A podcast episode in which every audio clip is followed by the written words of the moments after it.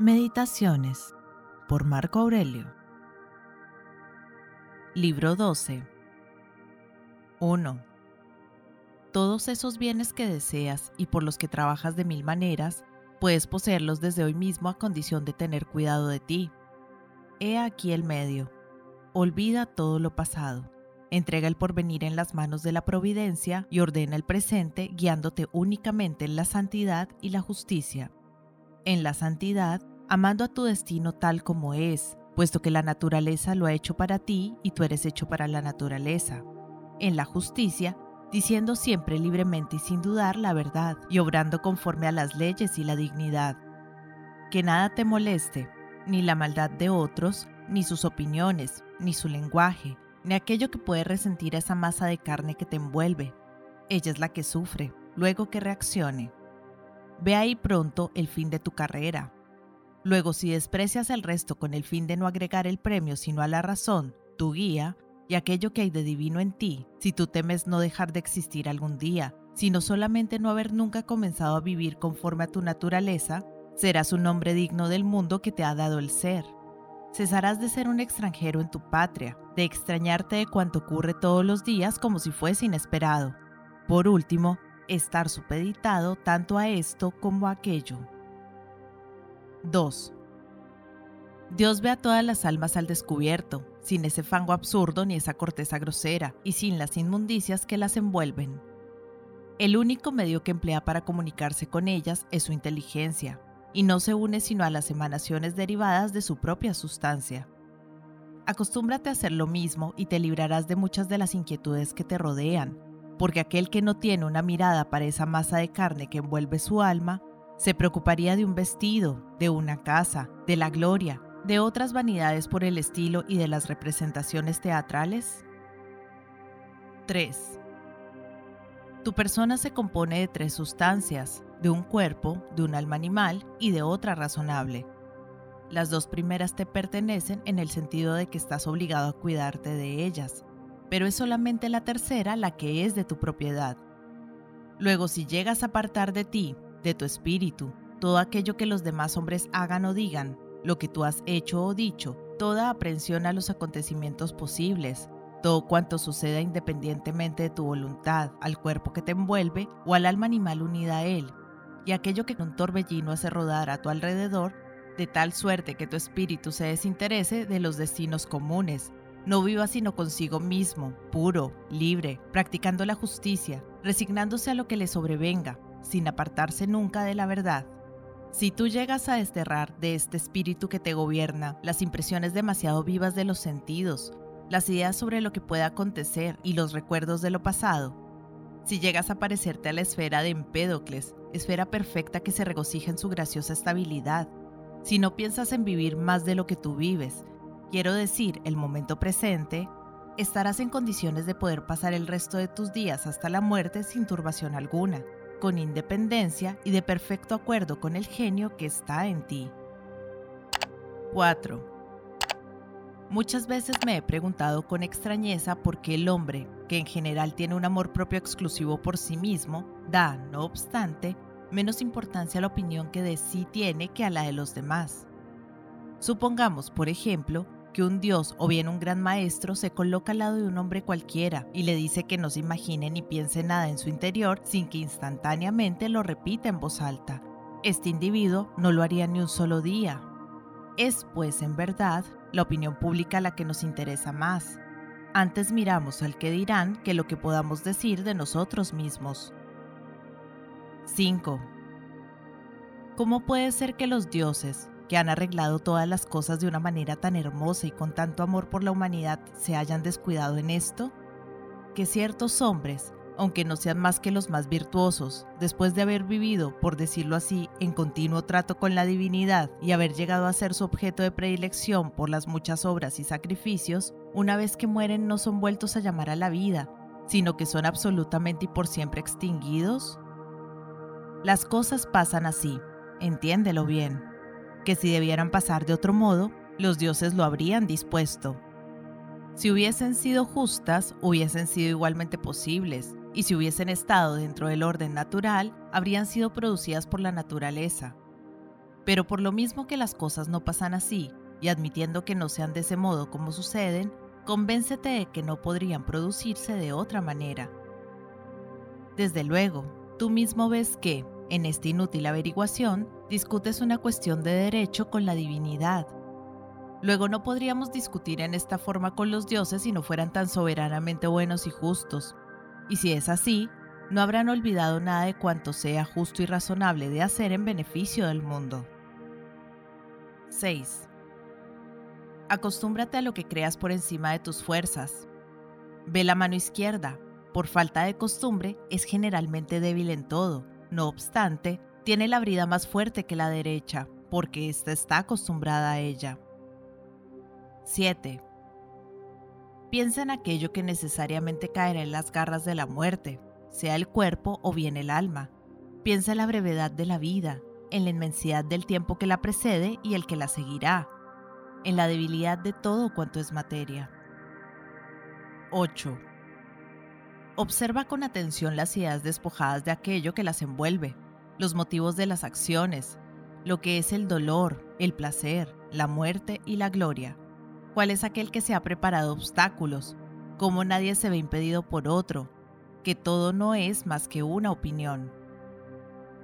9. En la práctica de los buenos principios es necesario ser como el atleta en el pugilato y no como el gladiador. Si éste deja caer su espada, al punto puede ser muerto, pero el otro siempre tiene dispuesta la mano y no tiene necesidad de otra cosa para golpear. 10. Para conocer la naturaleza de las cosas es preciso estudiar por separado el fondo, la causa y su fin. 11. ¿Qué poder tan grande es el del hombre? De él depende no solo hacer sino aquello que Dios debe aprobar y recibir con resignación todo cuanto Dios quiere enviarle. 12. Lo que acontece es conforme a las leyes de la naturaleza. No por eso hay que culpar a los dioses, pues ellos no cometen jamás errores, ni involuntarios ni voluntarios. Tampoco a los hombres, pues si se equivocan no es por su voluntad. Así pues, no hay que culpar a nadie. 13. Es preciso ser ridículo y novicio para asombrarse de cuanto pueda ocurrir, sea lo que fuere, en el transcurso de la vida. 14. Distingue en este mundo o una necesidad fatal y una ley inmutable, o una providencia bienhechora, o bien un camino causal de causas ajeno a toda dirección. Luego, si tú obedeces a una necesidad inmutable, ¿A qué fin viene el quejarte? Si hay una providencia a la que uno puede doblegarse, hazte digno de la asistencia de la divinidad. Por último, si todo no es más que una mezcla confusa, sin dueño alguno que la dirija, piensa con alegría que dispones, en medio de las olas agitadas, de una inteligencia que te sirve de guía. Si esas oleadas te arrastraran, que se lleven tu carne miserable, tu alma animal y lo demás, pero no conseguirán llevarse tu inteligencia. 15. ¿Dudas acaso? La luz de la lámpara, hasta que no se apaga, brilla y no pierde su claridad. Y en ti, la verdad, la justicia y la templanza, ¿habrán de acabarse antes que tú mismo? 16. ¿Te ha dado algún motivo para pensar que ha cometido una falta? Pregúntate, ¿es que estoy seguro de que es una falta? Y si la falta es cierta, Suponte que él ya se ha juzgado culpable y se ha castigado tan cruelmente como si se hubiese desgarrado la cara con sus propias manos. Desde luego, querer que el malo no cometa faltas es querer que la higuera de otro fruto que no sea el higo, que los niños no lloren en la cuna, que el caballo no relinche, y de este modo de todo cuanto por necesidad tiene que suceder. ¿Qué es lo que podrá hacer un hombre en el que su corazón está tan gangrenado? Si puedes, cura su gangrena. 17. Si eso no es bueno, no lo hagas. No es verdad, no lo digas. Tú eres quien debe juzgarlo. 18. Principalmente, estudia bien lo que es en sí el objeto que te llama la atención. Sondea sus secretos, examina su causa, su sustancia y sus efectos, el espacio de tiempo o el fin cuando fatalmente dejará de existir. 19. Empieza a concienciarte de que posees en ti mismo alguna cosa mejor y más maravillosa que todo lo que excita tus pasiones y te agita como un muñeco. Pregúntate, ¿qué es lo que hay en este momento en el fondo de mi corazón? ¿No es una creencia, una suposición, un deseo u otra cosa parecida? 20. En primer lugar, nada hagas sin reflexionar ni sin fin alguno. Y en segundo, no lleves otro fin sino el bien de la sociedad. 21. Dentro de poco serás convertido en nada, no existirás, como todo cuanto ves, y lo mismo que los que hoy viven. Todo ha nacido para cambiar de lugar y forma, para corromperse con el fin de que otros seres vengan en su turno. 22. Todo no es sino una opinión, y tu opinión depende de ti. Apártala de tu espíritu cuando lo tengas por conveniente, y como el navegante que ha doblado el cabo, encontrarás un mar tranquilo, completamente en calma, y un golfo sin oleaje ninguno. 23. Una acción cualquiera que termina su tiempo no pierde nada de su valor por el mero hecho de haber terminado. Aquel que ha hecho esta acción no experimenta ningún mal a causa de este fin. Lo mismo, pues, nuestra vida, que no es sino el encadenamiento de todas las acciones cuando acaba su debido tiempo. No es desgraciada por el hecho de acabar, y aquel que a su tiempo se encuentre que ha llegado al último eslabón de esta cadena no experimenta por eso ningún mal. Es la naturaleza quien señala el término y duración.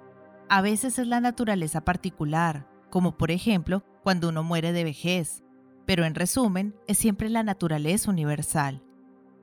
Las partes del universo se transforman sin cesar y el mundo goza de una juventud y de un vigor eterno. Lo que es útil al universo es siempre bueno. Así pues, el término de la vida no es un mal para nadie, puesto que nada tiene de deshonroso, si es verdad que no solamente no depende de nuestra voluntad, sino que no atenta contra las leyes comunes. Es hasta un bien, puesto que es natural para el universo, le es útil y se acomoda a sus leyes. Así es como uno lleva en sí el Espíritu de Dios, camina hacia sus propios fines y se decide a no tener otra voluntad que la de Dios. 24. He aquí tres puntos esenciales que se deben seguir. Primero, en tu propia conducta. Procura no hacer nada sin reflexionar o de manera distinta que haría la justicia. Referente a los acontecimientos exteriores, no pensar sino que son efectos de la casualidad u obra de la providencia. Luego el azar no debe producir protesta alguna, ni la providencia ninguna acusación. Segundo, considerar lo que somos cada uno de nosotros. Desde nuestra concepción hasta que uno nace se haya animado, y desde este momento hasta entregar el alma, de lo que se compone en lo que se convierte.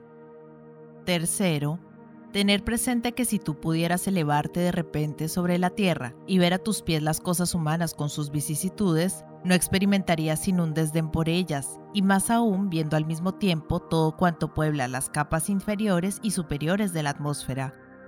¿Cuántas veces te elevarás así? Otras tantas tendrías el mismo espectáculo ante tu vista. Objetos en todos semejantes y de corta duración. No obstante, es eso lo que inspira satisfacción 25.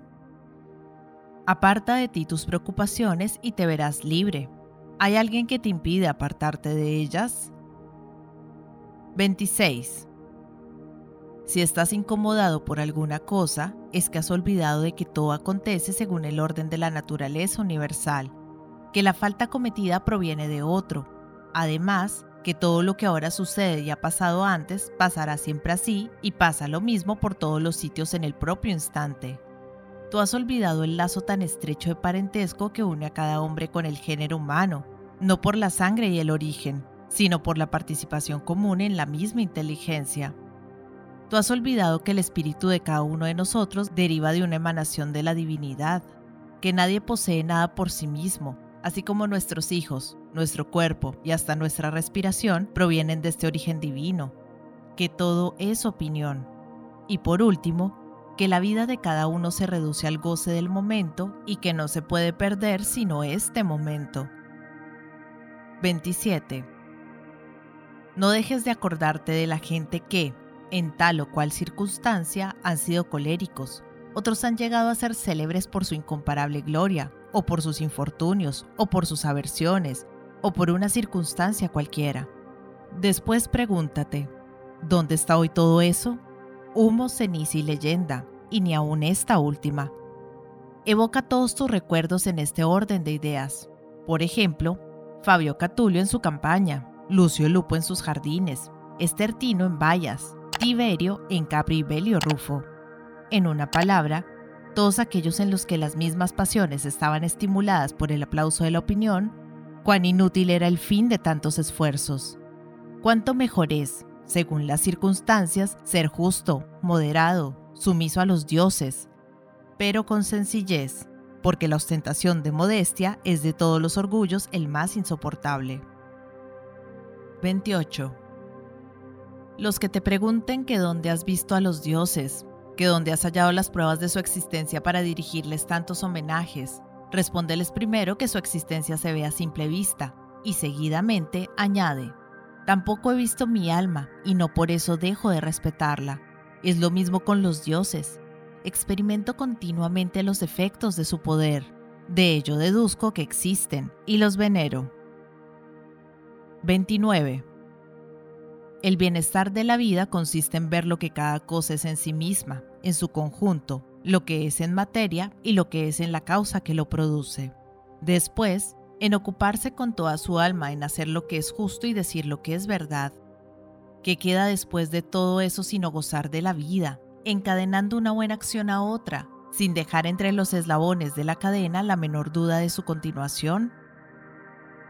30. La luz del sol es una, no obstante que esté dividida por murallas de montañas y otros mil obstáculos que la interceptan. La materia común es una, por más que se haya repartida entre la multitud incalculable de cuerpos distintos los unos de los otros. La vida es una, aunque esté repartida entre una infinidad de naturalezas particulares que tienen límites individuales. El alma inteligente es una, si bien parece que está repartida de una manera distinta. Salvo algunas excepciones, las partes que acabo de nombrar, por ejemplo, la respiración vital y la materia orgánica, están desprovistas de sentimiento y no tienen entre ellas ninguna afinidad. Lo único que las retiene unidas es el espíritu universal y la ley común de la gravedad. Pero el ser inteligente se inclina en general hacia su semejante para asociarse con él, y este instinto de sociabilidad es invencible. 31. ¿Qué es lo que deseas aún? ¿Es continuar viviendo? ¿Qué quieres decir? Sentir, moverte, crecer, dejar de crecer. Después, tener uso de la palabra, pensar. De todas estas facultades, ¿cuál crees que es la mejor? Si cada una por sí sola te parece poca cosa, ve, toma como último recurso el partido de obedecer a tu razón y a Dios pero obedecer de una parte y por otra afligirse de que la muerte sea para el hombre la privación de todo, son dos cosas inconciliables. 32. Qué corto es el espacio de tiempo que se nos da con relación al transcurso infinito de los siglos. Sin tiempo para pensarlo, desaparece en la eternidad. ¿Y nuestra parte de materia universal, de alma universal? ¿Qué es, comparado con el resto, este rincón de tierra sobre el que te arrastras? Medítalo bien y limita tu ambición a conducirte como la naturaleza exige y a soportar todo cuanto la naturaleza común te obligue a aceptar. 33. ¿Cuál es el uso que tu razón hace de su poder? Porque el todo está ahí. En cuanto a lo demás, que dependa o no de su libre albedrío, no es sino muerte y humo.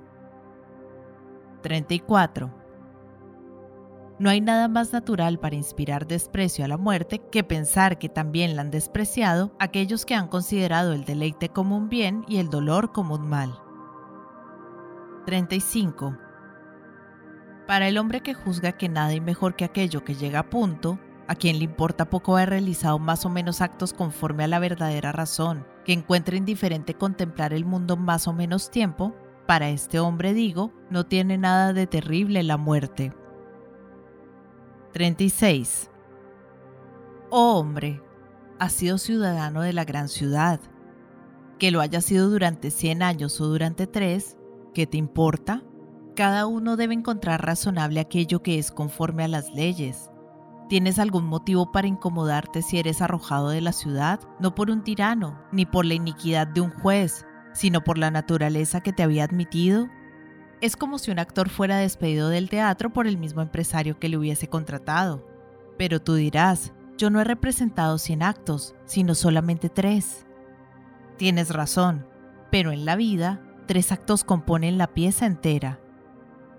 El autor que determina la extensión de la misma es el que no hace mucho compuso la intriga y que hoy termina el desenlace.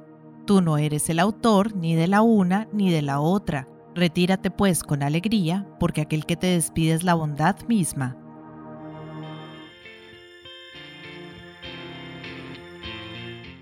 Hola gente, ¿cómo están? Mi nombre es Carolina, yo soy la voz de audiolibros leyendo juntos. Este es un hermoso proyecto que pretende poner un poco de buena vibra y felicidad allá afuera, acompañando a las personas en su cotidiano con diferentes tipos de lectura, desde aventura, suspenso, terror, cuentos para niños, autoayuda, meditaciones, en fin, lo que se les ocurra. Espero que hayan disfrutado del audio. Para mí es todo un honor que compartan su precioso tiempo conmigo. Y ya saben, abajo del audio siempre está la famosa y mágica cajita de descripción donde pueden encontrar cosas tan fascinantes como mis redes sociales. Si quieren comunicarse conmigo, si quieren dejarme un mensaje, si quieren preguntarme algo, sugerirme algo o si no les gustó y simplemente quieren quejarse, siéntanse libres de ir y expresarme todo lo que crean necesario. Pero si realmente les gustó el audio y me quieren apoyar, pueden pasarse por YouTube y seguirme y darle un me gusta a todo lo que disfruten. Ya si les caí súper bien, pueden dar una vueltica por Patreon, donde me pueden ayudar como las personas de apoyo y las personas incondicionales que por el valor de uno o dos cafecitos al mes me están apoyando un montón y me ayudan a seguir adelante. Y si vives en Argentina, te dejo los vínculos de Mercado Pago y de Cafecito. Por ahí también me puedes ayudar, si quieres. Quiero agradecerles el haber llegado hasta este momento del audio y espero que nos veamos pronto para pasar el rato leyendo juntos. Muchas gracias. Chao.